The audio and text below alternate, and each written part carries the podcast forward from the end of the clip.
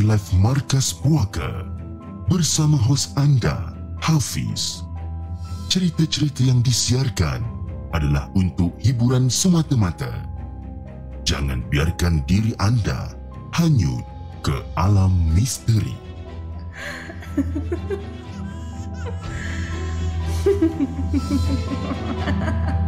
Guys, Assalamualaikum. Welcome back to the segment. Nama aku Hafiz dan kepada siapa yang masih belum subscribe, aku harap korang boleh butang, butang subscribe dan kepada siapa yang dah subscribe, thank you so much guys for subscribing. Malam ni Markas Puaka 15 hari bulan 8 2022 bertemankan saya sekali lagi. Tapi sebelum tu guys, jom kita lain intro.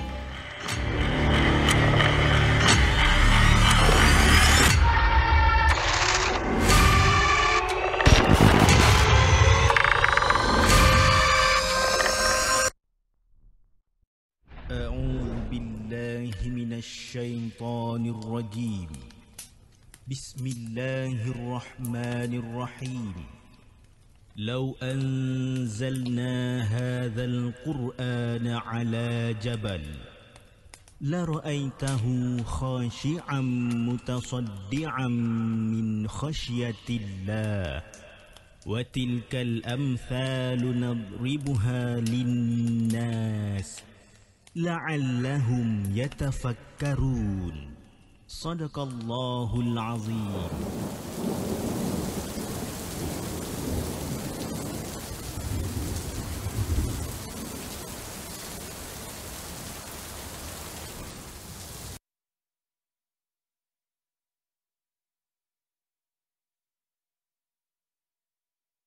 Kita tekan mute rupanya.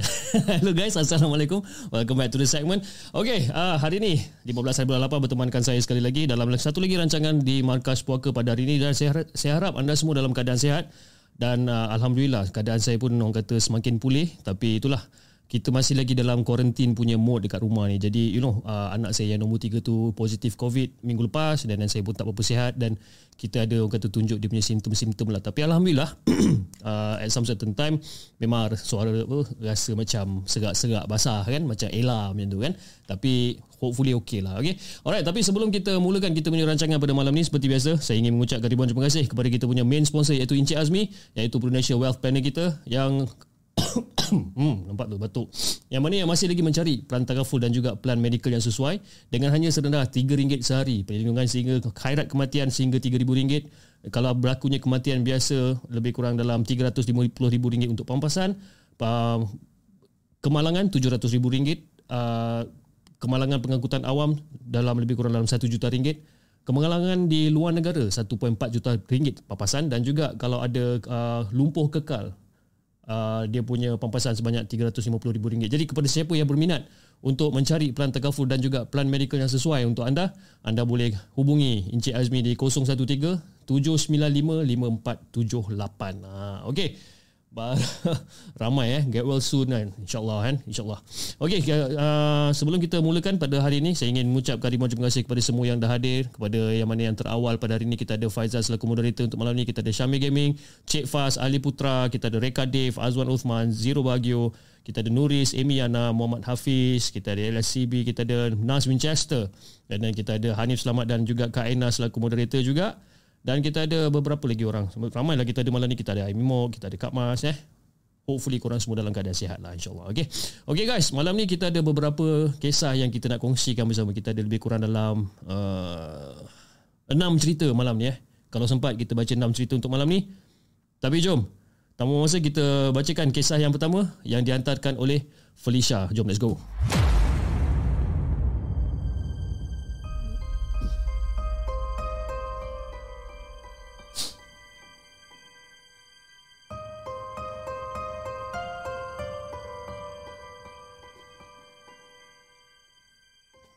Adakah anda telah bersedia untuk mendengar kisah seram yang akan disampaikan oleh hos anda dalam Markas Puaka?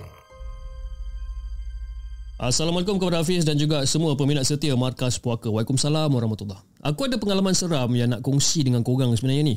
Kejadian ni berlaku pada tahun 2009 tapi dah lama lah cerita ni. Eh. Dan cerita dia sebenarnya macam ni. Aku dengan adik aku nak pergi makan dan ternampak sebuah restoran ni kelihatan macam agak suram tau. Dan hanya ada beberapa orang je pelanggan ini. Jadi pada masa tu, dia orang ni nampak pelik semacam lah dan adik aku juga macam mengiyakan perkara tu. Dan lokasi tempat ni adalah di Jalan Kuantan Gambang. Sebelum Taman Seriku. Jadi nak jadi cerita, kita orang pun singgah lah. Singgah dan pelayan datang dekat meja kita orang ni ambil pesanan macam biasa. Jadi kita orang pun pesan lah. Pesan air, pesan makanan bagai semua ni. Dan kebetulan dekat restoran tu ada tempat karaoke. Kena pula ah, ah dengan adik aku yang memang kaki karaoke ni.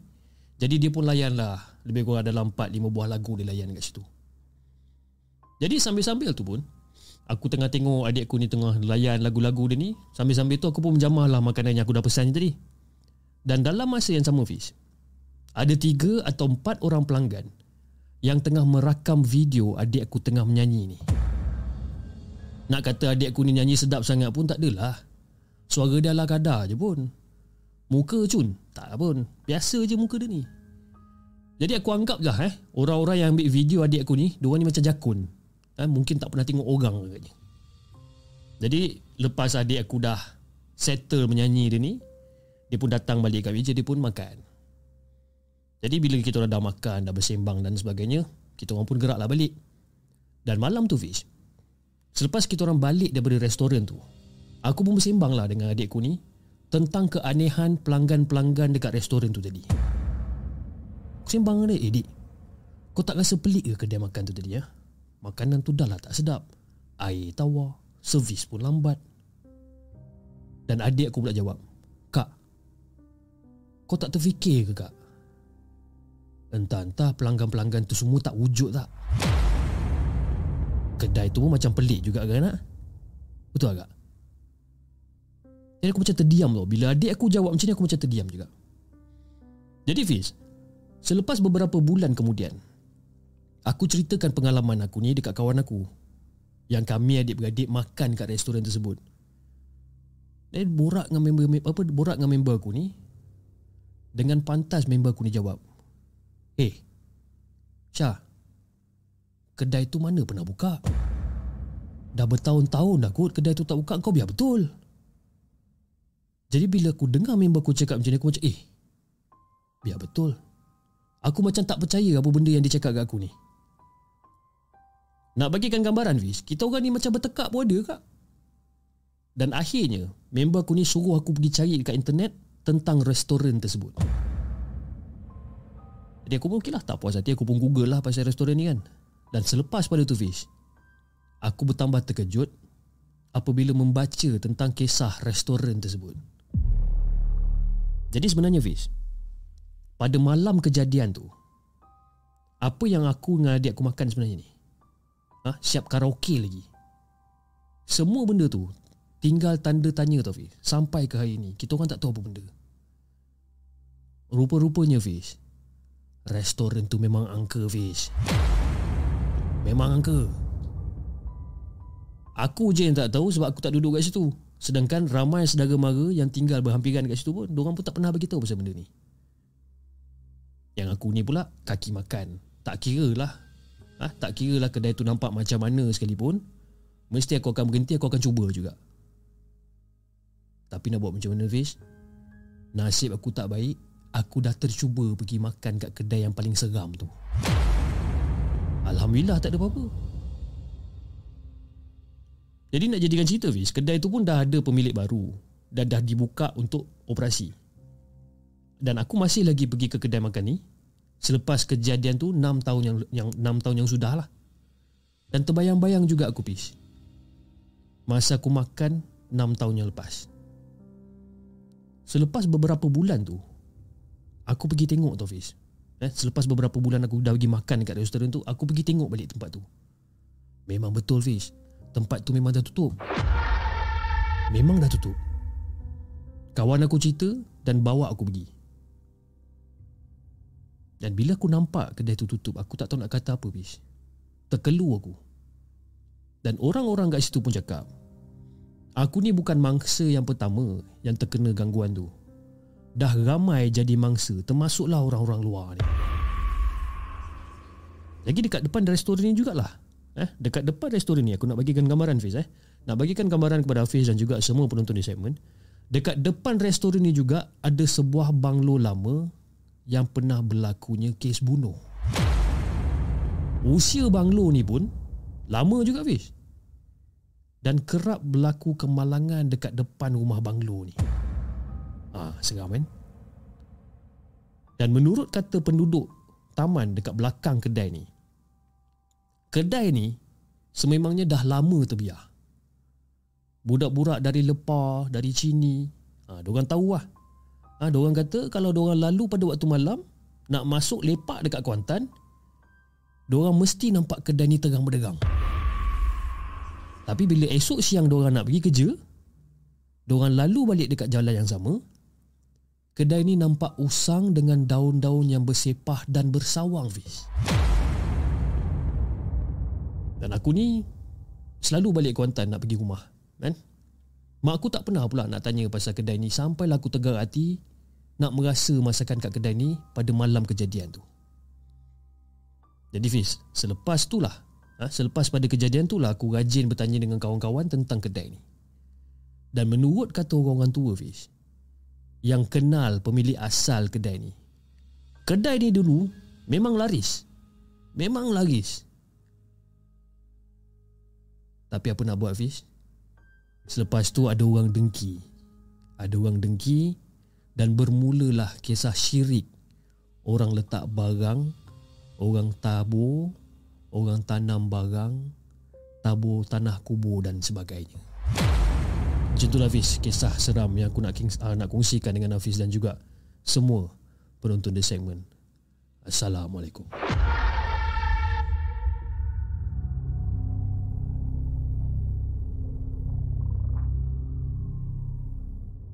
Jangan ke mana-mana. Kami akan kembali selepas ini dengan lebih banyak kisah seram.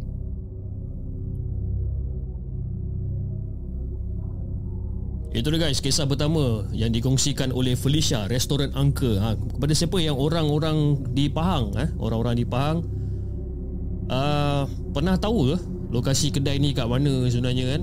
Lain macam eh, dia kata dari lokasi dia Jalan Kuantan Gambang sebelum Taman Seriku. Ha, kat mana tu kan? Saya pun tak berapa pasti. Tapi cerita dia pun seram juga sebab dia fikir kan dia pergi sana dia makan apa sebenarnya kan? Dia dengan adik tu dia makan apa?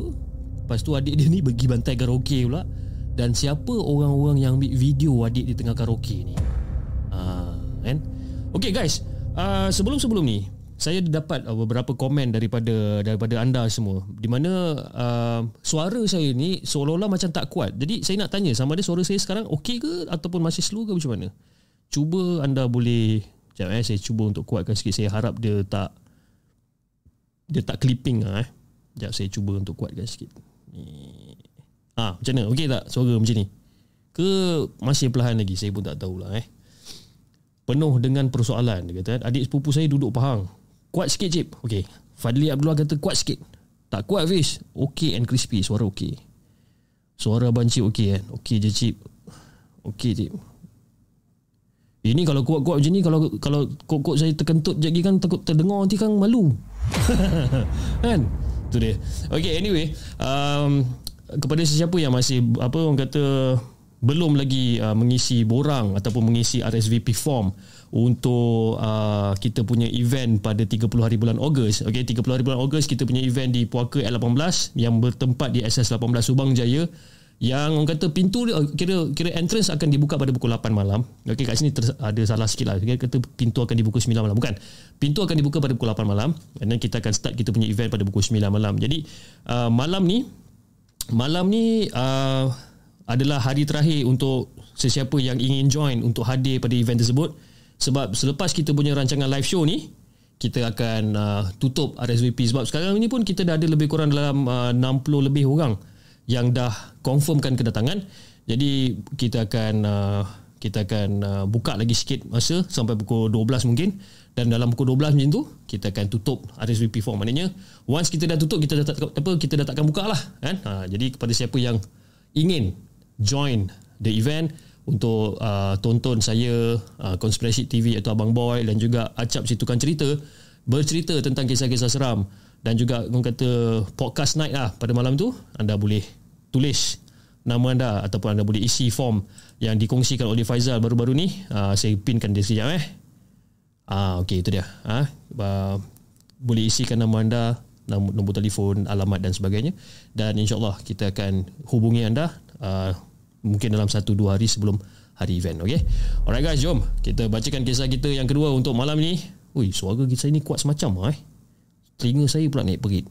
Tak apalah. Kita bacakan kisah kedua yang dihantar oleh Nurul. Jom kita dengarkan.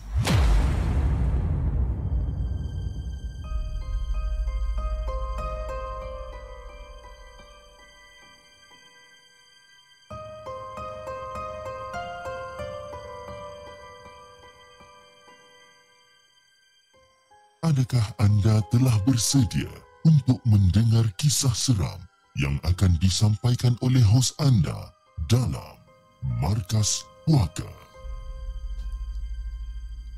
Assalamualaikum kepada Hafiz dan juga semua penonton Markas Puaka. Waalaikumsalam warahmatullahi Dekat sini, aku kumpulkan tiga kisah mistik. Mungkin tak berapa seram bagi bagi sesetengah orang yang aku sendiri alami semasa melakukan hobi kegemaran aku iaitu mendaki bukit ataupun gunung. Jadi kisah mistik yang pertama, Hafiz pun dah bacakan tentang kejadian di Bukit B. Ha, bukan nama sebenar tempoh hari. Terima kasih pada Hafiz dan juga pada admin-admin The Segment sebab approvekan cerita tu untuk saya keluarkan. Tapi kali kali ini, aku nak sampaikan kisah mistik kedua yang agak pendek dan aku harap korang semua boleh terhibur lah. Dan kejadian ini berlaku di Bukit Beroga, dan kejadian ni berlaku pada awal tahun 2018 tau.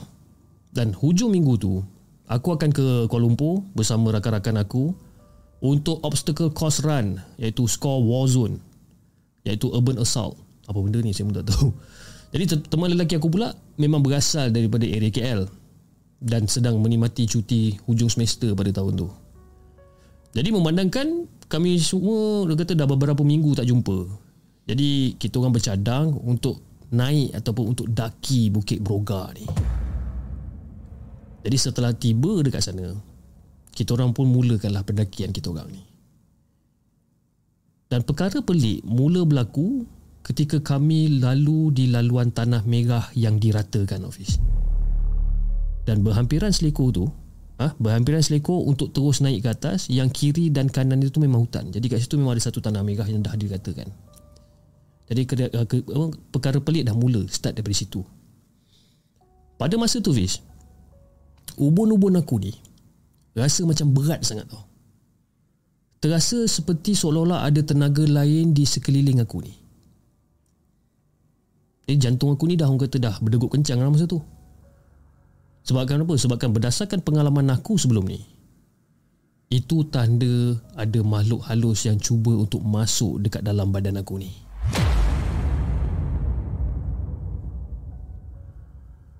Jadi aku pun terus lah minta boyfriend aku ni berhenti sekejap.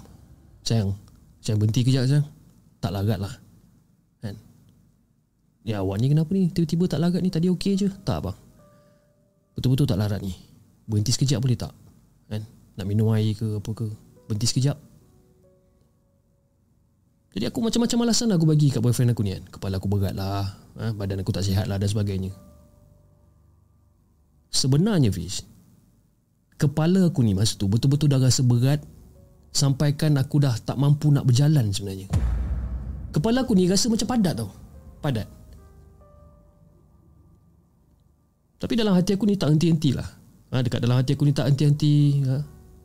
Duk berkata-kata dekat dalam hati aku ni macam, eh, aku tak kacau kau, kau tolonglah jangan kacau aku. Aku tak kacau kau, kau tolonglah jangan kacau aku. Dan sambil-sambil tu aku berzikir juga. Aku berzikir, berzikir, berzikir. Jadi lepas beberapa minit Fiz Barulah rasa berat kat kepala tu hilang. Dan aku terus okey. Aku terus macam okey Rasa macam lega Aku dah boleh terus berjalan. Seolah-olah macam tak ada apa-apa yang berlaku tau. Dan mungkin ke Itulah tempat yang sama Pemuda yang hilang di Bukit Beroga Selama beberapa hari dulu Terserempak dengan kanak-kanak bunian. Wallahualam Tapi cerita ni pendek je lah Fiz kan? Wallahu alam aku tak tahu sama ada memang betul kat situ kawasan tempat bunian ataupun tidak.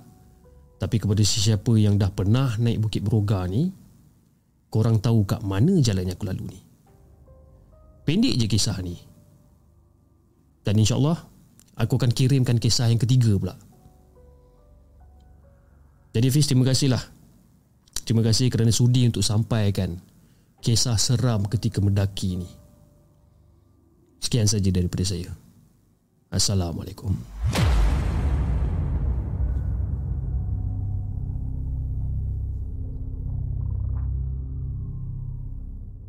Jangan ke mana-mana. Kami akan kembali selepas ini dengan lebih banyak kisah seram. Okey guys, itu dia kisah yang uh, dikongsikan oleh Nurul. Kejadian di Bukit Broga. Pendek je kisah dia. eh. Pendek je kisah dia. Tapi dia kata dia akan hantar yang part ketiga pula kan. Kenapa tak hantar sekali kan? Senang kan boleh baca panjang sikit kan. Tapi tak apalah kan. Mungkin dia ada benda yang dia kena buat sebenarnya. Anyway, uh, terima kasih kepada semua yang dah hadir pada malam ni. Kita ada lebih kurang dalam 220 orang yang sedang menonton sekarang. Terima kasih guys. Dan juga saya ingin memohon maaf eh kepada anda semua yang mana yang tertunggu-tunggu saya buat live pada minggu uh, minggu lepas eh, minggu lepas. Saya start saya start tak buat live hari apa? Hari Rabu eh. Saya dah start cuti hari Rabu eh. Ke macam mana? Ke hari Khamis? Saya tak ingat lah. Sebab saya cuti hari apa pun saya lupa tengok.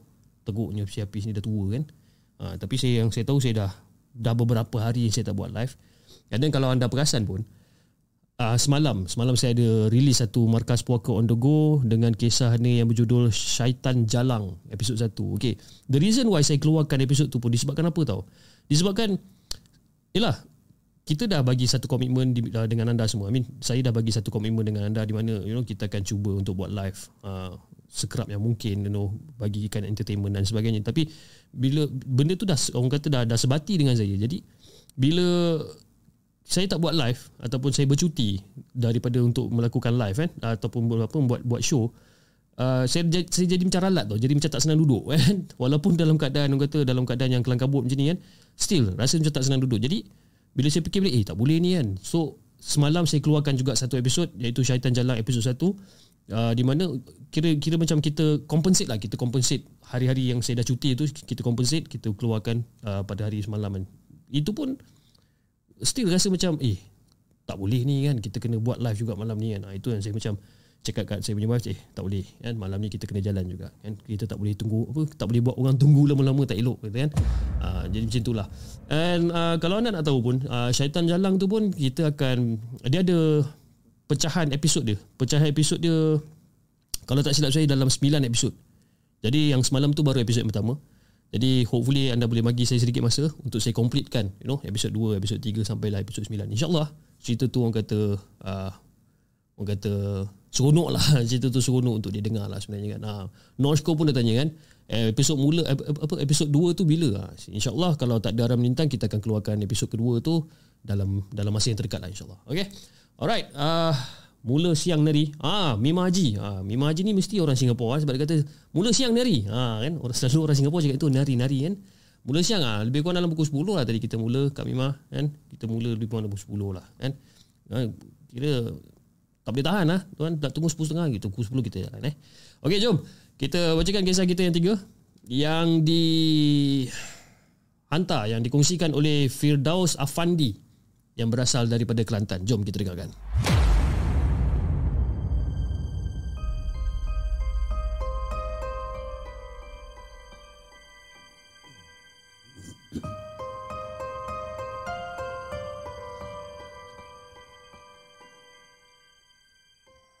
Adakah anda telah bersedia untuk mendengar kisah seram yang akan disampaikan oleh hos anda dalam Markas Puaka? Assalamualaikum kepada Hafiz dan juga semua penonton Markas Puaka. Waalaikumsalam warahmatullahi Sudah semestinya bila menyentuh soal perkahwinan pasti ada adat yang berbeza-beza bagi setiap negeri ada yang perlu dimandikan dengan air bunga dan ada juga yang perlu mengikut adat hantar menantu apabila kehadiran keluarga mertua ke rumah besan. Tapi Fish, ada juga kisah seram apabila kita sentuh tentang soal adat orang Melayu lama ni kan. Kalau ikutkan adat belah Kelantan pula. Lepas nikah tak boleh bawa balik bini terus. Ha, kena hantar menantu dulu. Jadi saya pun ikutkan je lah. Daripada Gua Museh. Oh, dia cakap Gua Museh. Daripada Gua Musang. Naik ke Cameron Highland. Tembuslah ke Tapah. Dan teruslah ke kampung saya. Jadi keluarga mertua saya ni kira jadi tetamu ataupun orang baru lah dekat kampung saya ni. Tak ada majlis-majlis pun, cuma santai-santai je antara dua keluarga ni. Jadi Fiz, pada malam tu, keluarga mertua tidurlah dekat ruang tamu. Eh? Dan adik ipar yang laki seorang ni tidur dekat bilik yang nombor tiga. Dan nak jadikan cerita pula, bilik tu memang jarang-jarang sekali digunakan sebenarnya. Kalau guna pun Bila adik-beradik balik kampung je ha, Baru pakailah bilik nombor tiga tu Kalau tidak Memang kosong Jadi dipendekkan cerita Fiz Malam tu Terjadinya Dua kejadian mistik Yang orang kata tak adalah Berapa teruk sangat Dia seolah-olah orang kata Salam perkenalan Jadi apa yang terjadi pada malam tu Katil yang adik ipar gunakan Digoncang dengan kuat Sehingga adik ipar terjaga daripada tidur Adik ipar tengah tidur Digoncang dengan kuat Jadi dia pun bangun lah Dia pun bangun dengan muka terpinga-pinga Dia bangun dan dia berpindah tidur ke ruang tamu Bersama mak dengan ayah dia pula Ya sebab kan dia pun tak tahu apa-apa kan Dia macam bangun muka blur-blur Macam apa benda pula ni Dia turun katil Dia pergi kat ruang tamu Dia tidur dengan mak dengan ayah dia Jadi baru je dia nak elapkan mata dia ni diganggu pula dengan bunyian ataupun diganggu pula dengan bunyi ketukan grill tingkap di ruang tamu. Tak tak tak tak tak tak tak tak. Kan grill tingkap kan? Bunyi teng teng teng teng teng teng. Mula-mula diganggu dengan bunyi ketukan. Dan lepas tu diganggu pula seperti ada orang heret kayu di grill tingkap.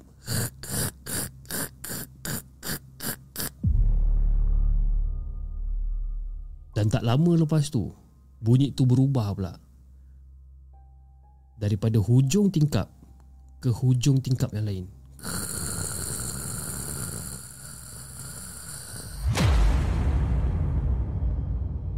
Dan bunyi-bunyi itu Mengejutkan orang tua mentua saya ni Dan kedua orang tua mentua saya ni lah Dan bila diorang terbangun Diorang buat tak tahu je Diorang buat tak tahu dan diorang cuba untuk lelapkan mata tanpa hiraukan bunyi gangguan tersebut.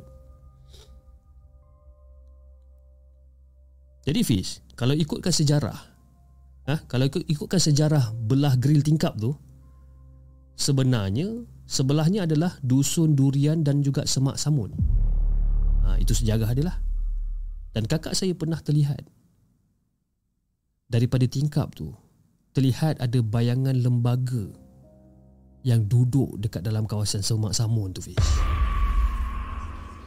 Dan adik saya pula pernah diganggu ketika dia tinggal seorang-seorang semasa kedua orang tua saya ni menginap di rumah pakcik saya dekat Ipoh. Jadi Fiz, malam kejadian tu, adik cuma tidur di ruang tamu sambil menonton televisyen. Dan masa tengah orang kata dia tengah lepak dekat ruang tamu eh, nak tidur eh, kan sambil-sambil tengah tengok-tengok TV ni kan. Dan secara tiba-tiba dia terdengar bunyi kucing.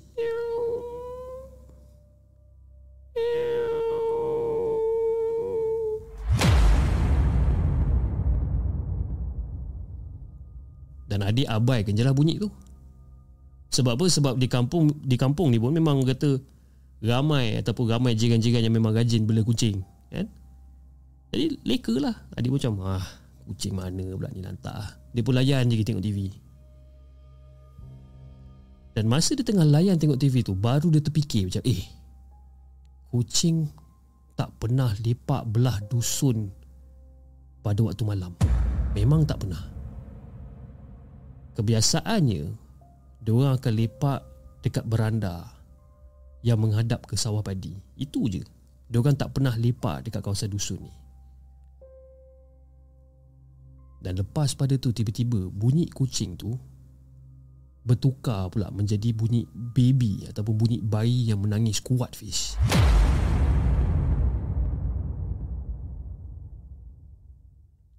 Jadi dalam berani-berani adik ni pun Ada juga takut dia juga.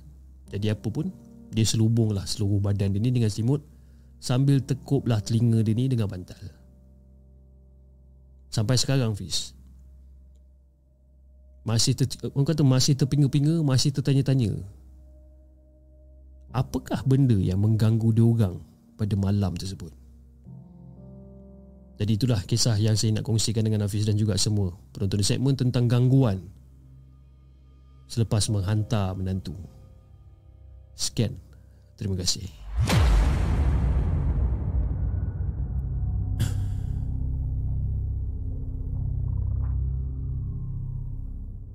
Jangan ke mana-mana.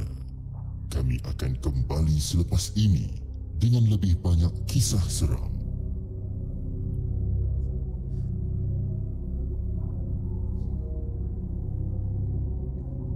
Okey guys, itu dia kisah yang dihantarkan oleh siapa nama tadi? Firdaus Afandi yang berasal daripada Kelantan. Terima kasih Firdaus di atas kisah seram yang menarik yang dikongsikan dengan kita semua. Terima kasih.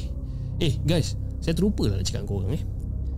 Kan orang selalu cakap kan Kata kalau macam budak-budak kecil eh Umur setahun, dua tahun Diorang boleh nampak Betul ke? Eh? Sebab saya pun tak tahu sama ada Okey lah Memang dulu okey pernah nampak dan sebagainya tapi ialah kita pun tak tahu sama betapa orang kata betapa sahihnya ya, dia boleh menampak dan sebagainya tapi eh aku nak cerita ni macam meremang pula.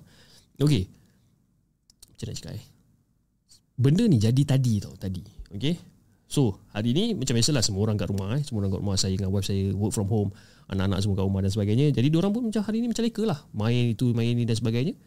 And then lepas kita dah seharian kerja penat apa semua dan kita orang pun makan dinner agak awal lebih kurang dalam pukul 6 uh, pukul 7 lebih nak kat pukul 8 kita dah start makan dinner dah semua. Jadi wife kata dia nak naik atas dulu. Dia nak naik atas dia nak pergi mandi semualah, nak pergi mandi, nak pergi solat dan sebagainya. Okeylah, kita pun duduk bawah. Saya duduk bawah dengan anak-anak saya apa semua. And then lepas dah settle solat apa semua ni uh, kita orang uh, naik atas sebab saya saya terfikir macam okey malam ni saya nak start live show awal lah. Uh, malam ni saya nak start live show awal. Dia jam, okey, sekarang dah pukul 9 9 suku masa tu. Dah pukul 9 suku. Cakap okey, okey, okey, Zaiden semua jom kita naik atas kan. Cakap, orang pun macam bising lah macam, eh kenapa nak kena tidur awal malam ni? Besok bukannya sekolah sebab orang tahu orang cuti kuarantin kan. Cakap tak ada tak ada. Minggu ni minggu sekolah, whatever it is you tetap kena tidur pukul 9 cakap kan. Jadi orang pun dengan muka sugul orang pun naik lah kan. Okeylah dia pun naik. Bila saya bawa anak saya yang seorang ni naik, okay, saya dah letakkan di atas katil. So, anak saya yang nombor satu ni, eh nombor satu pula, nombor tiga, uh, nombor empat. Oh, ramai sangat anak sampai tak tahu nombor apa dah. Nombor empat yang last kali ni, bawa letak di atas katil. Okay, saya pun masuk dalam bilik, saya letak atas katil, saya ambil towel apa semua, saya mandilah, mandi dan sebagainya. Lepas tu, lepas saya keluar daripada toilet, saya nampak uh, anak-anak saya semua tak tidur lagi. And then uh, Diorang mula tanya Abang Eh baba baba nak solat ke? Baba nak solat ke? Macam uh, kita nak ikut sekolah Kita nak ikut solat Nak ikut solat. Okay lah fine. Kan? Saya pun solat isyak tadi lah Dalam pukul 9.30 9.40 itu Saya dah start solat isyak. Tapi sebelum saya start solat isyak ni Anak saya yang nombor 4 ni Dia dekat luar bilik tau. Dekat luar bilik Dekat tingkat atas Dia dekat luar bilik. Sedangkan adik-beradik ini lain Yang dah ambil sejadah semua Daripada bilik diorang ni Diorang masuk dekat master bedroom lah Diorang dah bawa. Jadi anak saya yang nombor empat ni dekat luar bilik. Daripada atas hati tu dia turun dia main-main dengan abang dia semua lepas tu dia pergi ke luar bilik. Masa dia dekat luar bilik ni. Okey. Ini macam segar sikit. Masa dia dekat luar bilik ni kan kita letak lagu sikit eh. Oh. Masa dia dekat luar bilik ni kan, masa dia dekat luar bilik saya ternampak sumpah lillah saya cakap.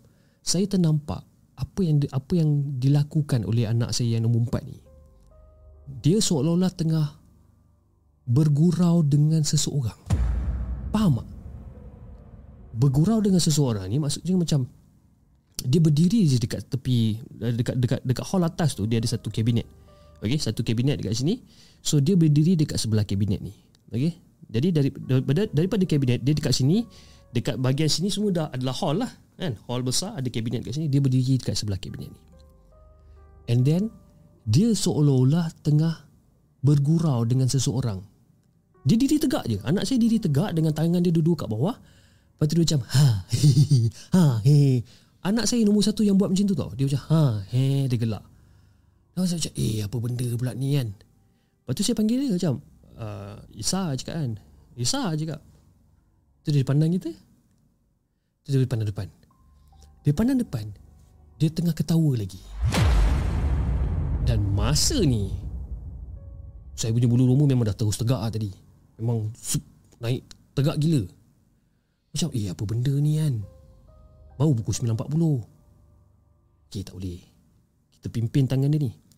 Pimpin tangan dia nak masukkan dia dalam bilik. Tapi Biasanya budak-budak Kalau kita pimpin tangan dia Dia akan biarkan kita pimpin tangan dia And dia akan follow kita masuk bilik lah. Tapi masa saya pimpin tangan dia Dia seolah-olah macam Tarik tangan dia tau. Dia tarik tangan dia Dia pandang saya Lepas tu dia pandang depan balik Macam eh, kau ni Apa hal kau macam ni pula kan? Saya tak ada cerita banyak Saya terus dukung dia.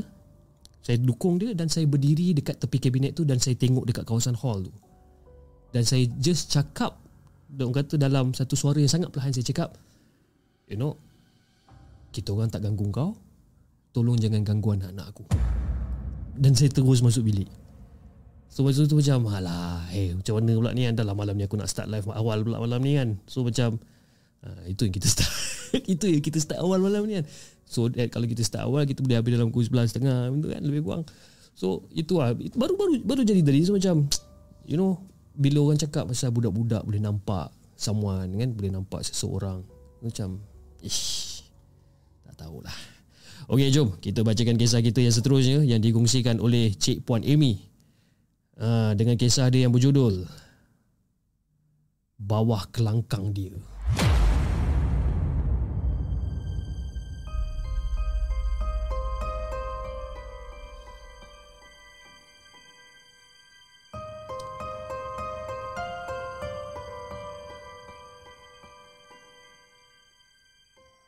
Adakah anda telah bersedia untuk mendengar kisah seram yang akan disampaikan oleh hos anda dalam Markas Puaka?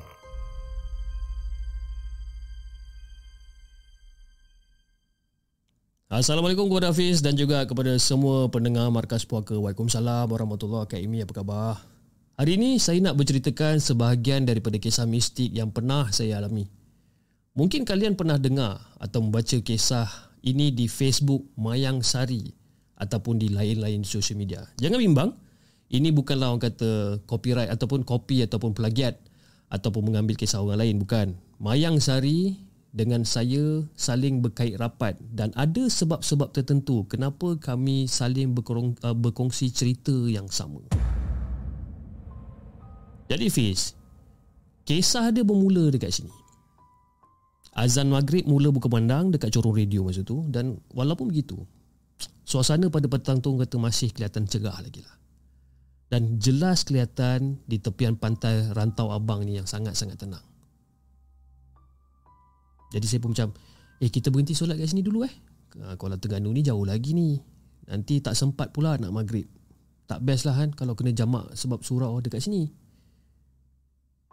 cadang sahabat saya ni sambil membelok kereta dia ke pekarangan surau di tepi jalan tanpa mendengar persetujuan daripada saya pun. Kan? Dan saya pun cakap dekat dia, "Eh, awak saya saya ni uzur ni kan. Kita tunggu dalam kereta je lah. Awak pergilah eh." Eh, sahabat saya ni pun senyum lah. Dia pun tersenyum lalu dia pun melangkah keluar meninggalkan saya seorang-seorang dekat dalam kereta. Dan beberapa minit kemudian, Sahabat saya yang saya namakan dia sebagai Rina lah eh. Kita bagikan dia nama Rina. Datang kembali lalu ketuk cermin tingkap saya ni. Tak tak tak tak tak. Tu saya pun pandang lah tingkap masa tu. Macam dia punya angkat angkat kening lah macam ha. Ah, kita makan dulu eh kat warung sana. Lapar lah. Sambil-sambil tu si Rina ni menudingkan jari dia ke arah warung yang terletak dekat seberang jalan. Jadi saya pun ikutlah cadangan Sirina ni memandangkan perut saya ni pun kata masih lagi belum berisi daripada tengah hari tadi kan. Dan memandangkan masih dalam waktu maghrib dan pelanggan lain masih belum ada sangat. Jadi mudahlah untuk kita orang pilih meja makan kita orang ni. Dan kita orang pun pilihlah meja eh, meja makan yang berada dekat dalam kedai. Nak bagikan gambaran, menghadap pintu masuk bagi memastikan uh, kereta kami berada dalam keadaan selamat kerana banyak barang-barang berharga dekat dalam kereta tu. Jadi sampailah seorang pelayan ni. Dan satu waiter ni dengan lorak Kelantan dia. Main nak ada apa ni? Mek nak order apa? Jadi si Rina ni jawab balik uh, Panas-panas goreng-goreng ada tak? Ada Oh iya je apa Semua ada Jadi saya pun letakkan lah Saya pun letakkan lah beg tangan saya dekat kursi sebelah Dan saya pun duduk dekat kursi tu. Masa saya duduk dekat kerusi batu tu Kerusi batu tu Fiz Panas Fiz. Panas. Kerusi batu tu panas Seolah-olah macam ada orang yang dah duduk sebelum tu.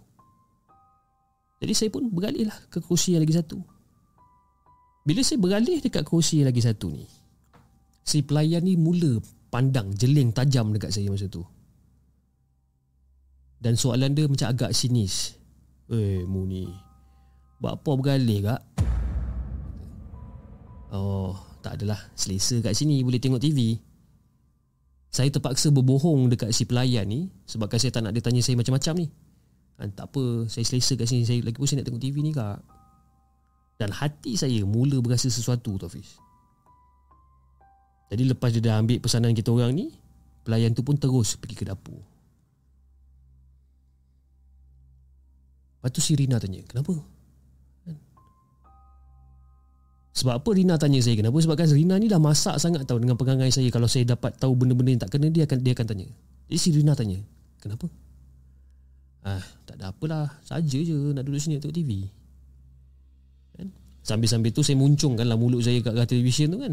Saja je kan, nak duduk sini tengok, hmm, nak tengok TV tu ah. Eh Mi, kedai ni tak ada orang. Makan apa mesti cepat dapat makan kan? Lapar gila dah ni. Si Rina ni macam tak sabar tu Fiz. Jadi saya pun masa tu macam okey lah Anggup perlahan. Dengan mata saya ni Melilau cari dekat mana silapnya Sehingga kan bulu roma saya ni Semua boleh berdiri, apa, berdiri terpacak semuanya. Mata saya ni duduk melilau kiri kanan mencari. Ada benda yang tak kena Tunggu punya tunggu punya tunggu. 15 minit Makanan tak sampai-sampai lagi. Jadi si Rina pun bangun Dia nak pergi ke tandas. Tinggalkan saya seorang-seorang kat situ. Dan masa Rina bangun Dan jalan pergi ke tandas Tiba-tiba kaki saya ni Tiba-tiba terasa panas pula. Nak bagikan gambaran Fiz? Saya masa tu hanya memakai slipper Jepun. Eh, Makai slipper Jepun Dapat merasakan seperti ada binatang berbulu lebat Lalu sebelah dekat kaki saya ni Jadi masa tu saya nak pandang bawah. Nak pandang bawah tapi macam ish, pandang TV balik kan. Sambil-sambil tu duk berzikir. Duk berzikir, berzikir kan. Dalam hati saya cakap janganlah kau muncul depan mata aku ni. Dan tiba-tiba pelayan tu datang balik. Mek, lambat sikit eh. Orang kerja baru datang. eh, orang kerja baru datang. Sambil-sambil tu si pelayan tu letak air dekat meja kita orang. Jadi saya macam, okey lah. Saya angguk je masa tu. Dan sebenarnya Fiz, sangkaan saya meleset apabila makhluk tu mula keluar daripada bawah meja dan bertenggik di kerusi yang saya tak jadi duduk tu tadi.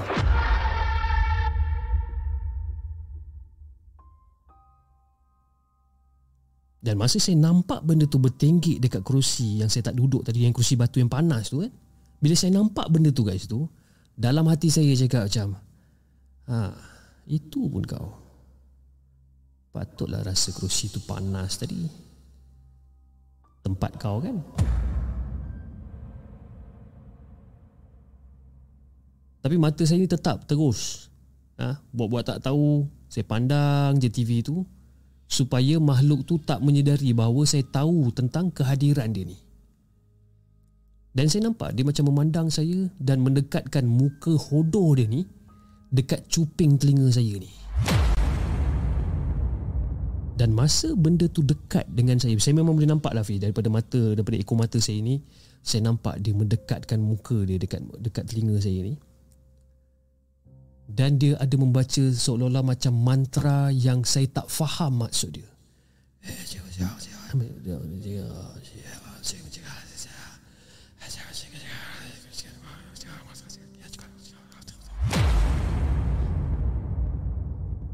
Dan selama dia membaca mantra tu Fiz Bau hamis telur ayam busuk mula mencemari hidung saya masa tu Dan masa tu saya terus berzikir Fiz Saya berzikir, berzikir Bertakbir dalam hati masa tu.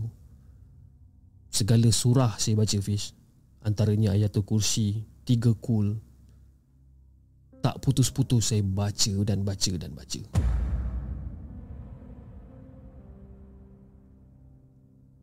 Jadi masa saya baca tu semua Dia yang terasa sedikit terganggu. Mula bertenggik di atas meja Tepat dekat depan saya Menghadap muka saya masa tu Fiz Nak bagikan gambaran Fiz Masa dia bertenggik dekat atas meja Dan menghadap muka saya ni Minuman saya tadi tu Betul-betul dekat bawah kelangkang dia Fiz Dan bau hamis telur tu Betul-betul mengganggu pernafasan saya masa tu. Mula macam Macam nak termuntah Fiz masa tu. Dan saya cuba Untuk tak bertentangan mata dengan dia. Sedaya upaya saya cuba elak Untuk pandang dia. Dan sekali-sekala macam saya akan terpandang jugalah dia ni kan. Dan mata dia Fiz Nak bagikan gambaran Mata dia yang merah menyinga tu ha? Yang merah menyala menyinga ni Pandang saya Seolah-olah saya cuba nak melawan dengan dia. Dan masa tu Fiz dia buka mulut dia Dia keluarkan lidah dia yang bercabang kehitaman Dan terjulur ke bawah macam tu Seolah-olah nak menjilat muka saya masa tu Fiz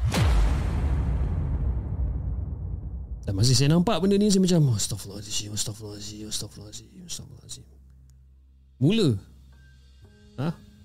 Terkumat kamit saya bacakan macam-macam saya baca. Saya cekalkan hati terus membaca surah-surah lazim yang saya hafal. Dan pada waktu itulah orang kata, eh, peluh semua dah mula keluar membasahi saya punya dahi ni. Rasa mual, lawyer sampai ke sampai kan nak tekak masa tu, kan? Dan tak lama lepas tu, akhirnya Sirina muncul setelah dia pulang daripada toilet masa tu.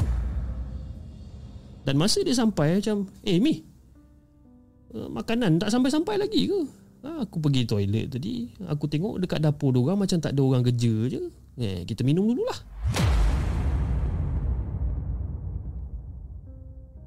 Dan masa Rina cakap macam tu, makhluk tersebut yang depan saya ni beralih tumpuan dia. Dan dia ke sebelah Rina untuk membisikkan mantra dekat telinga Rina seperti dia membisikkan dekat telinga saya masa tu.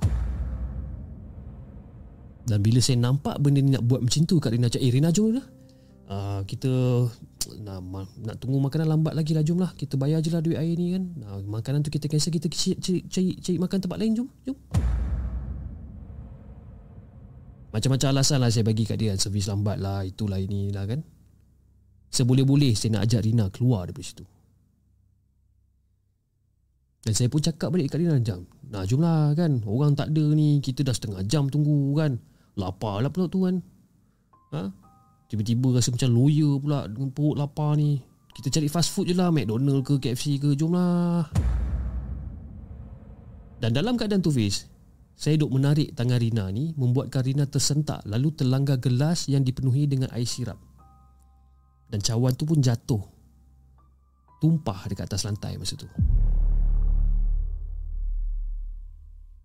Dan bila terjadinya benda tu Pelayan tadi tu Terus bangun daripada tempat duduk dia dekat kaunter tu Dan terus datang dekat kita orang masa tu Sampai kat kita orang Mek, mek, mek, bentar Mek, bentar Kau baru buka kedai ni ah. Orang kerja tak altai lagi Ha, tukar masuk pun ha, baru nak buat nak baru nak buat kencor ha. Ha, duduklah bentar, duduklah bentar. Tak usah pergi mana-mana ha. Dan rupanya pelayan tu adalah pemilik kedai tersebut. Jadi bila dengar pelayan ni cakap macam ni je, jadi si Rina ni pun macam, ah kak tak apalah kak, kan jauh lagi kami ni, hari pun dah nak gelap dah ni. Nanti lambat pula sampai dekat Kuala Tengganu kan. Hmm, minta maaf lah ya kak eh. Tapi tak apalah kak, kalau macam tu kami bayar je lah dengan, dengan duit makanan apa semua tak apalah. Tapi itulah, Kita tak tunggu kok kak Dah lambat sangat ni kak Tak apalah Jadi bila Rina cakap macam tu Pelayan tu pun Ataupun pemilik kedai tu pun Reply balik Ataupun dia menjawab balik. Eh tak apalah. Eh Mudah makan nak bayar gapo Maaf lah Kamu tunggu lama sangat ni. Bayar duit air je ah. Bayar duit air je lah Dan pemilik kedai tu langsung Masuk ke dalam Meninggalkan kita orang Selepas terima bayaran daripada Sirina ni.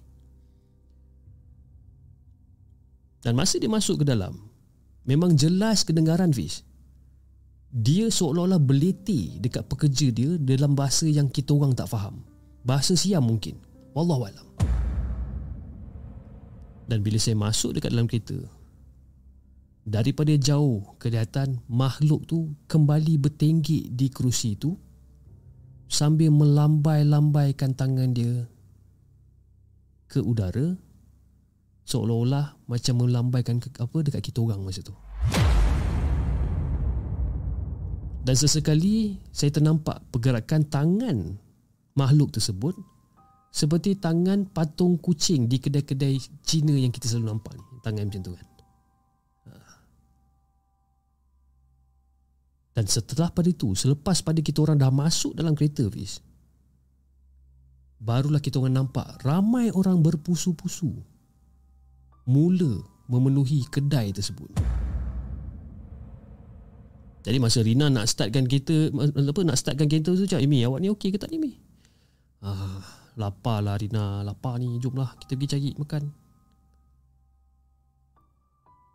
Jadi Fiz nak bagikan gambaran Sebelum kereta Rina meluncur keluar daripada apa, daripada pekarangan surau tu Sempat jugalah saya melihat makhluk tersebut Pergi daripada sebuah meja ke sebuah meja yang lain Membisikkan sesuatu ke telinga setiap pelanggan Semoga Allah jauhkanlah kita daripada benda-benda sihir, benda-benda ilmu hitam ni. Memang betul Hafiz. Eh? Kita tak boleh nak membinasakan iblis, syaitan dan jin kerana umur mereka panjang sehingga ke penghabisan iaitu sehingga ke hari kiamat. Itu janji dia orang untuk menyesatkan kita semua umat manusia ni. Tapi apa yang kita boleh buat adalah kita boleh jadikan Al-Quran sebagai pendinding daripada syaitan daripada iblis dan juga daripada jin ni semua. Sesungguhnya Fish Aku memohon perlindungan daripada Allah Daripada syaitan Dan iblis yang direjam ni. Itulah kisah yang Kak Imi nak ceritakan Dan nak kongsikan dengan Hafiz dan juga semua Peruntuk Markas Puaka. Assalamualaikum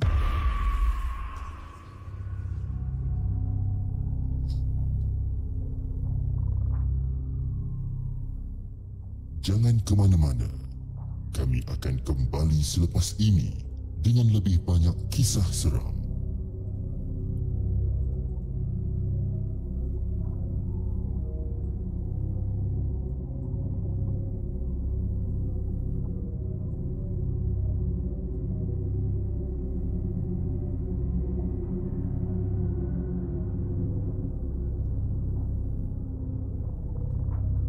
Okey guys, itu dia kisah yang dikongsikan oleh Cik Puan Amy. Panjang eh cerita dia tapi cerita dia very detail lah eh.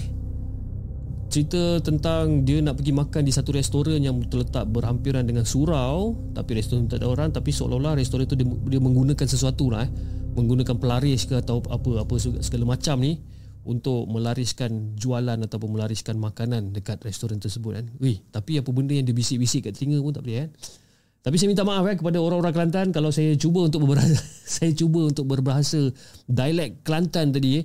Saya cuba juga tadi saya cuba sedaya upaya macam eh macam mana aku nak baca ni kan. Kita sebab kita jarang tau kita jarang nampak ejaan apa tulisan penulisan apa tulisan orang Kelantan kita jarang nampak apa dia punya ejaan. Jadi bila nak baca tadi macam naik juling juga mata saya nak baca ni kan. Mek betul lah mek akak baru je buka kedai ni kan. Orang kerja tak atel lagi. Nak baca je eh, Macam mana aku nak baca ni kan? Harap-harap tak tergelincir lah aku jadi kan? Uh, Hopefully okay lah eh. Okay uh, Sebelum kita Teruskan dengan kita punya Penceritaan pada malam ni Kita take a break for 2 minutes eh, Bagi saya minum air Kita recharge balik Dan kita akan kembali semua Eh kembali semua dah dah. Kembali semula selepas ini. Okey, jangan ke mana-mana.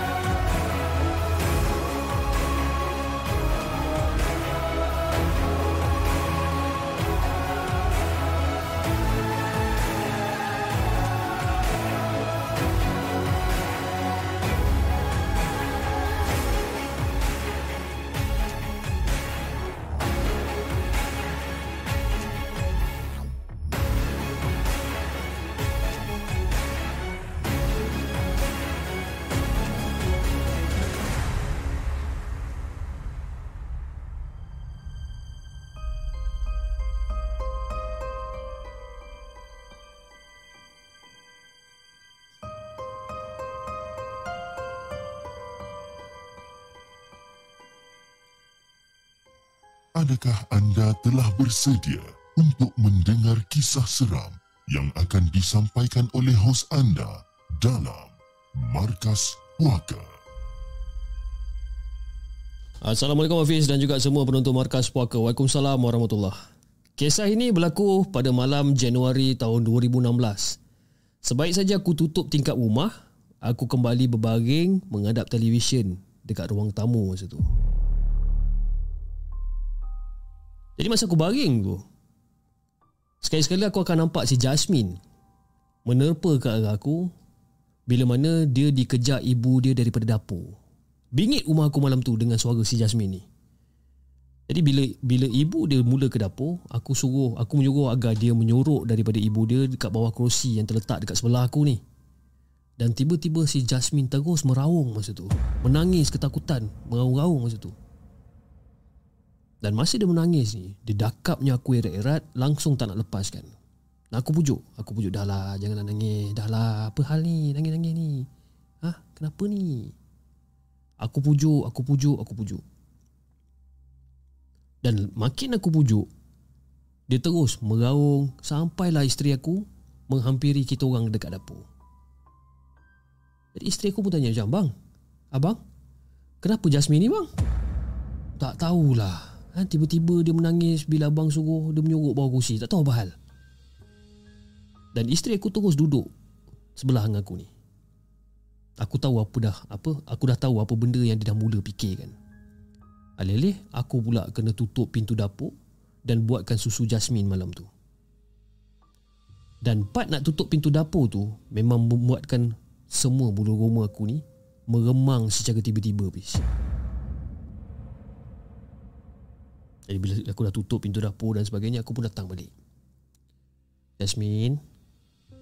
Kenapa Jasmine nangis ni Jasmine? Aku tanya balik kat si Jasmine ni Bila aku tengok keadaan dia dah semakin pulih. Dan tiba-tiba si Jasmine jawab Min takut. Min takut apa? Sebab aku nak tahu sangat. Aku nak tahu sangat apa benda yang menakutkan Yang si Jasmine ni nampak Min takut apa ni Min? Cuba beritahu. Min takut apa? Ibu bawa kerusi. Ibu bawa kerusi Ibu nak tangkap Min. Mata ibu macam ni lah Mata ibu.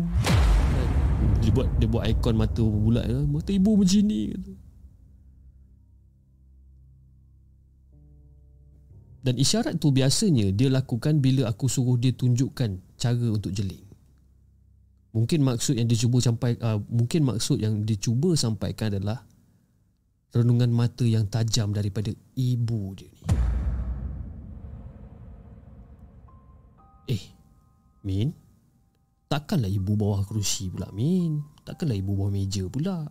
Ibu kan dekat dapur? Tak. Ibu kat bawah tu ah.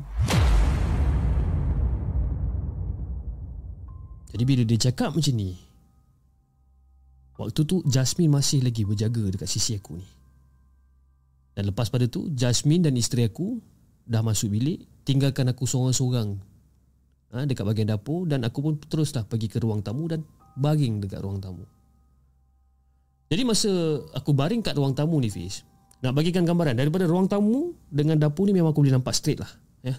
Tak ada apa-apa yang menghalang Daripada ruang tamu nak ke dapur ni jadi aku membaring dekat ruang tamu ni.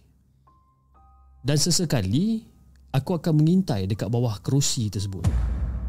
Lah kok-kok ada mata yang sama masih ada dan merenung aku dekat situ ke? Mana kita tahu kan? Jadi masa aku macam pandang sikit dekat bawah kerusi tu kok-kok ada sesiapa kat bawah kerusi tu ke? Setiap kali aku cuba untuk pandang, setiap kali tu jugalah bulu roma aku ni akan tegak berdiri. Salah aku juga sebab aku biarkan tingkap rumah aku terbuka sampai ke malam. Dan aku juga lupa yang berdap yang yang berhadapan dengan tingkap rumah aku ni adalah hanya bukit dan hutan saja Fiz. Dan aku juga terlupa yang Jasmine anak aku ni mampu melihat apa-apa yang kami tak nampak dan kami tak nak nampak pun. Jadi itulah kisah seram pendek daripada saya untuk Hafiz dan juga semua penonton The Segment dan insyaAllah kita akan ketemu lagi. Salam maju jaya The Segment. Assalamualaikum.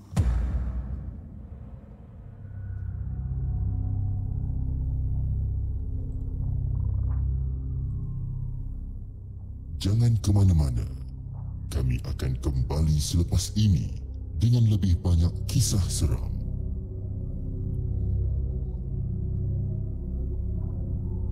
Itu dia guys Kisah yang dikongsikan oleh Afsal Suka Suki Afzal.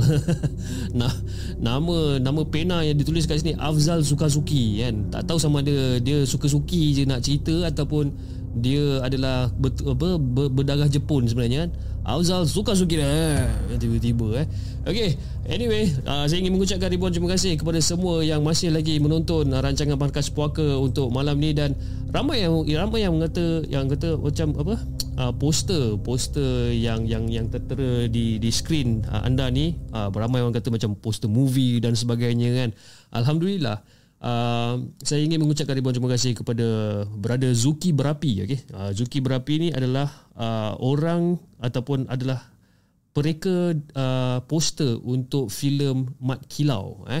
dan dia juga adalah uh, orang yang sama iaitu designer yang sama yang telah uh, menghasilkan post, uh, poster yang menghasilkan poster untuk puaka L18 ni. Jadi terima kasih saya ucapkan kepada uh, brother Zuki Berapi kerana sudi untuk menghasilkan poster yang ada feeling ala-ala macam Stranger Things sikit kan. Ha, dengan bawa torchlight ni kan. Kalau ikutkan pada kata konspirasi TV ataupun pada apa pada kata abang boy eh dia kata uh, poster ni dia seolah-olah macam dia adalah watak yang yang pertama yang akan uh, mati kena mati yang akan mati kena kena baham dia apa-apa kan. Uh, dia antara watak yang pertama yang akan dilenyapkan lah. Lebih kurang kan. Uh, itulah kata dia lah kan. Jadi itu dah dia. Uh, jadi kepada siapa yang uh, orang kata ingin untuk hadir di uh, Puaka L18 iaitu satu event secara langsung uh, bercerita tentang kisah-kisah seram dan juga podcast ber, apa uh, face to face lah. Secara face to face depan dengan semua penonton Uh, dia akan berlangsung pada 30 hari bulan Ogos uh, 2022 dan pintu akan dibuka pada pukul 8 malam dan event akan berlangsung pada pukul 9 malam. Jadi kepada siapa yang ingin untuk menghadirkan diri anda di Puaka 18 yang yang akan dilangsungkan di uh, SS18 Subang Jaya, anda boleh isi uh, RSVP form yang saya telah pinkan di di komen di, di mana uh, pada malam ini kita akan uh, kita akan tutup eh kita akan tutup uh, betul kita akan tutup ataupun kita akan uh, kita akan uh, kita akan tutup lah kita akan tutup form tersebut di mana selepas pada malam ini uh, kita tidak akan lagi menerima apa-apa uh, apa apa-apa uh, apa-apa apa apa apa nama tu apa-apa entry ha apa-apa entry yang dilakukan selepas pada pukul 12 malam ini okay? jadi kepada siapa yang ingin hadir di event tersebut uh, anda boleh uh, terus pergi ke laman web yang yang yang telah ditet, apa yang telah tertulis di di bahagian ruangan pin komen dan boleh isikan nama anda di sana okey? Uh, itu dia Alright guys, uh, jom kita sebelum kita bacakan kisah yang terakhir pada malam ini saya juga ingin mengucapkan ribuan terima kasih again kepada semua yang dah hadir pada malam ini dan juga kepada semua penyumbang melalui super sticker dan super chat. Pada malam ini antaranya dah daripada Muhammad Ridwan daripada Singapura. Terima kasih bang. Di atas sumbangan super sticker anda daripada ALSCB sumbangan besar daripada anda. Terima kasih ALSCB di atas sumbangan daripada anda dan juga daripada Cik Puan Amy. Ha, itu dia. Ha, kita punya kita punya apa kita punya apa salah seorang penghantar cerita yang yang yang tak asing lagi dalam channel The Segment.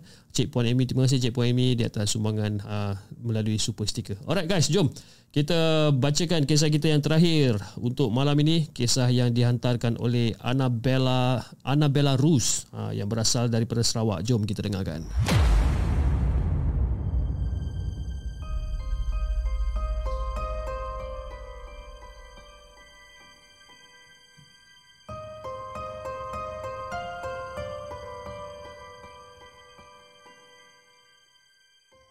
Adakah anda telah bersedia untuk mendengar kisah seram yang akan disampaikan oleh hos anda dalam Markas Puaka?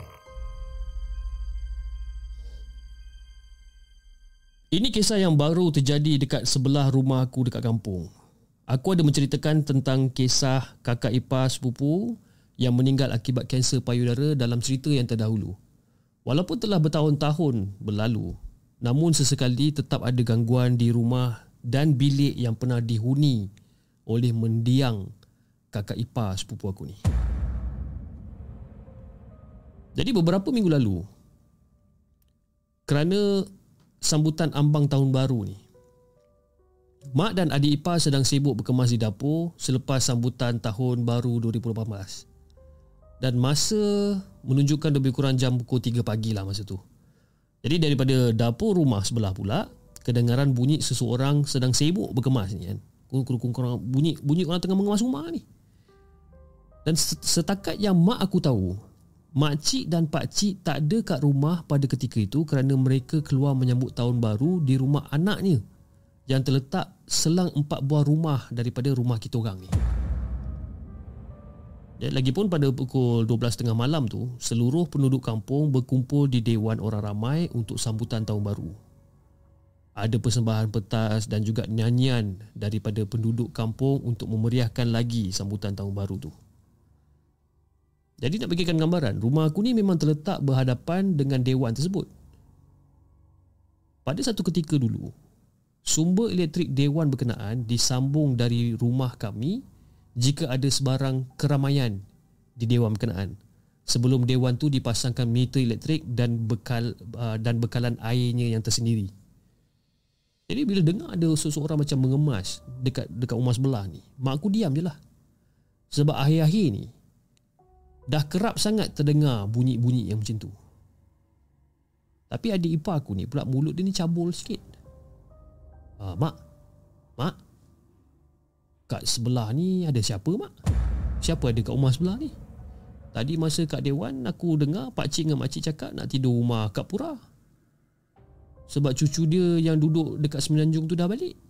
Jadi siapa yang dekat sebelah rumah ni tengah mengemas lain macam ni? Eh kau ni jangan banyak tanyalah. Ha? Mulut tu jaga sikit boleh tak? Jadi bila mak aku cakap macam ni Adik ipar aku pun macam Okey lah dia sambung balik kerja-kerja dia mencuci pinggan dekat sinki masa tu. Dan sementara tu, mak pula menutup segala lauk pauk yang berada dekat atas meja makan. Dan keesokan harinya, mak terserempak dengan makcik yang baru je balik ke rumah setelah bermalam dekat rumah anak dia ni. Jadi mak pun buka mulut, Kak, semalam kau memang tak ada rumah ya kak? Haa, ah, semalam aku ada mana, mana dekat rumah, aku tidur dekat rumah pura tu ha. Ha? Angela nak beranak balik bercuti daripada Semenanjung, cuti dua minggu. Kenapa? Ah, tak ada. Tadi masa aku dengan Rose tengah mengemas dapur, aku dengar macam dia ada pulang ke rumah. Sibuk cuci pinggan. Kata mak masa tu. Eh, kau pun dengar juga ke? Alang-alang kau dah bertanya tu, ah, sini aku nak bagi tahu. Kalau dia tu memang kerap balik ke rumah sejak mendua menjak ni. Kadang-kadang dia hempas pintu dengan pinggan mangkuk kat, dekat apa dekat dalam rumah tu. Tapi bila aku suluh, tak ada pula pinggan mangkuk dekat dalam singgih. Kadang-kadang pintu dapur rumah aku tu pun bergoyang-goyang macam kena goncang.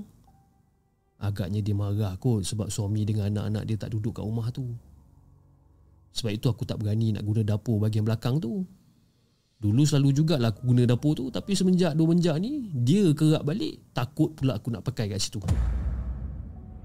Ha, itulah sebabnya aku suruh abang kau buat dapur lain dah dekat dinding uh, dekat dinding ke pintu masuk rumah dia orang tu. Lagipun kami tinggal berdua. Tak kerap sangat guna dapur. Dan untuk pengetahuan Hafiz dan juga semua penonton di segmen. Rumah makcik aku ni asalnya rumah bertiang tinggi. Ya, biasalah eh, rumah orang-orang dulu memang tiang dia semua kan tinggi-tinggi kan. Jadi rumah kami adalah rumah yang pertama yang orang kata rumah batu dan tak bertiang tinggi. Rumah kami yang pertama batu dan tak bertiang tinggi. Ha. Jadi apabila abang sepupu aku kahwin, Pak Cik menyuruh dia membina sebuah rumah bersambung di belakang rumah Pak Cik. Jadi dari rumah Pak Cik terpaksa menuruni tangga untuk masuk ke rumah abang sepupu ni. Jadi 2-3 tahun sebelum isteri kepada abang sepupu meninggal dunia, Pak Cik merobohkan rumah kayu dan membuat rumah batu di tapak yang sama sebenarnya Fiz. Automatik rumah pak cik dan abang bersambung sampailah ke belakang. Dan sejak daripada hari itu, mereka berkongsi dapur yang sama di bahagian belakang rumah bersebelahan dengan dapur rumah kita orang dan rumah adik bongsu aku yang terletak di belakang rumah diorang. Jadi malam tu, malam tu mak buat popcorn, eh? mak buat bergetih jagung dan sediakan sedikit barang-barang untuk upacara menghalau roh kakak ipar sepupu yang mengganggu rumah tersebut. Roh kakak ipar sepupu tu pun berkata yang dia datang hanya jenguk rumah tu sebab suami dan anak-anak dia dah lama tak datang ke kubur. Sebab itu roh tu datang dan mengganggu rumah tu. Dan bila dia menjengah ke rumah, suami dengan anak-anak dia tak ada kat rumah tersebut. Itu yang membuatkan roh tu marah sebenarnya. Dan sebenarnya Fiz, Suami dan anak-anak ni dah telah berpindah ke rumah adik bongsu yang tinggal berseorangan ni. Dan rumah adik bongsu terletak selang enam buah rumah daripada rumah kita orang. Dan mereka tak lagi tinggal di rumah tersebut semenjak berselisihan, uh, berselisihan faham dengan Pak Cik masa tu. Dan Mak juga Fiz ada berpesan pada abang sepupu supaya kerap membawa anak-anak dia pergi ke kubur isteri dia bagi menghalang rohnya daripada balik dan mengganggu rumah masa tu. Dan abang, abang sepupu pun macam okey lah setuju. Setuju dengan nasihat mak dan selepas tu tak ada lagi dah kedengaran bunyi pinggan mangkuk daripada dapur rumah tersebut. Tapi sebenarnya Fiz, aku tetap seram juga nak melalui lorong tu untuk pergi ke rumah adik aku. Sebab di laluan tu merupakan tempat mandi. Tempat mandi terbuka.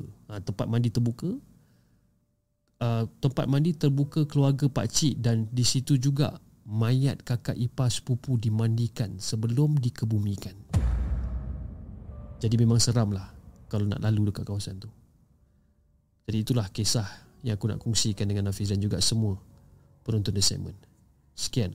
Terima kasih.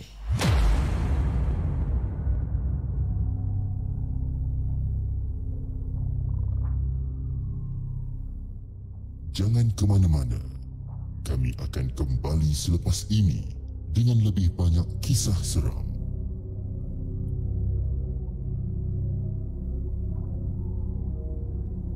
Itu dia guys, kisah yang terakhir. Yang bertajuk Roh Balik Mengganggu. Yang yang yang, di, yang dikongsikan oleh Annabella Rus yang berasal daripada Sarawak. Ha, cerita dia dia macam ada banyak family tree dia kan. Ha, itu memang kita kena concentrate elok-elok baru kita faham dia punya jalan cerita dia kan. Anyway, terima kasih juga saya ingin mengucapkan kepada uh, Ernawati Kak Ernawati yang berasal daripada Singapura. Dia kata selamat malam adik Hafiz. Ini ada sumbangan sedikit. Semoga adik dan keluarga selalu dalam lindungan Allah Subhanahu Wa Taala Amin amin ya robbal amin amin. Insyaallah terima kasih kak. Kan bila orang panggil saya adik saya terasa muda sangat-sangat kan? Kan? Saya terasa saya lebih kurang dalam 10 ke 15 tahun muda. Sekarang saya dah 38 jadi bila dia panggil saya adik saya terasa saya ni macam sweet 17 sweet 18 kata orang kan? Jarang orang nak panggil saya adik ni kan? Terima kasih kan kak Ernawati ha, terima kasih kan? Panggil lagi. Panggil lagi adik kan? Panggil adik sampai bila-bila pun tak apa saya okey je kan kan? Okey lah guys. Saya rasa itu saja untuk malam ni. Uh, dapat dapat fokus satu cerita je oh kita ada Anas Rahmat in the house. Uh, Anas Rahmat apa khabar Anas Rahmat? Anas Rahmat juga antara salah seorang daripada sahabat saya yang yang uh, kata men, uh, menengahkan kisah-kisah seram yang dikongsikan you know, seronok juga dengan cerita-cerita beliau dan kepada siapa yang masih lagi belum uh, subscribe di channel Anas Rahmat tolonglah bermuat demikian. Uh, bermuat berbuat demikian uh, kita kata uh, support the local horror storytelling industry CEWA gitu kan. Uh, kena panggil abang ni janganlah panggil kau abang kan. Kau ni memang sengaja kan. Aku dah promote cantik-cantik kau panggil aku abang kan. Panggil aku adik sudah kan. Panggil aku adik sudah kan. Bagi aku bagi bagi bagi aku perasaan muda saya sekali. Apa salah kan? Tak salah kan okey guys.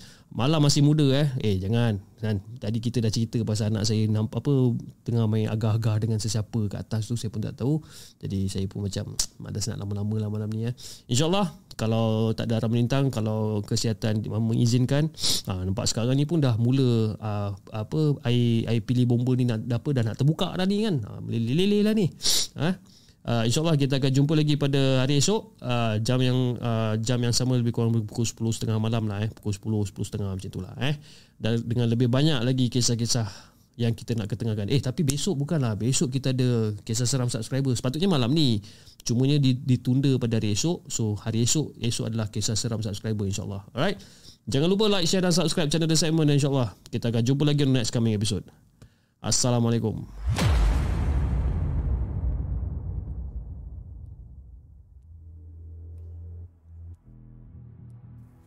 Terima kasih kepada anda kerana sudi bersama kami dalam segmen Markas Puaka, sebuah podcast kisah-kisah seram yang dikongsi dalam channel The Segment. Sehingga kita berjumpa lagi.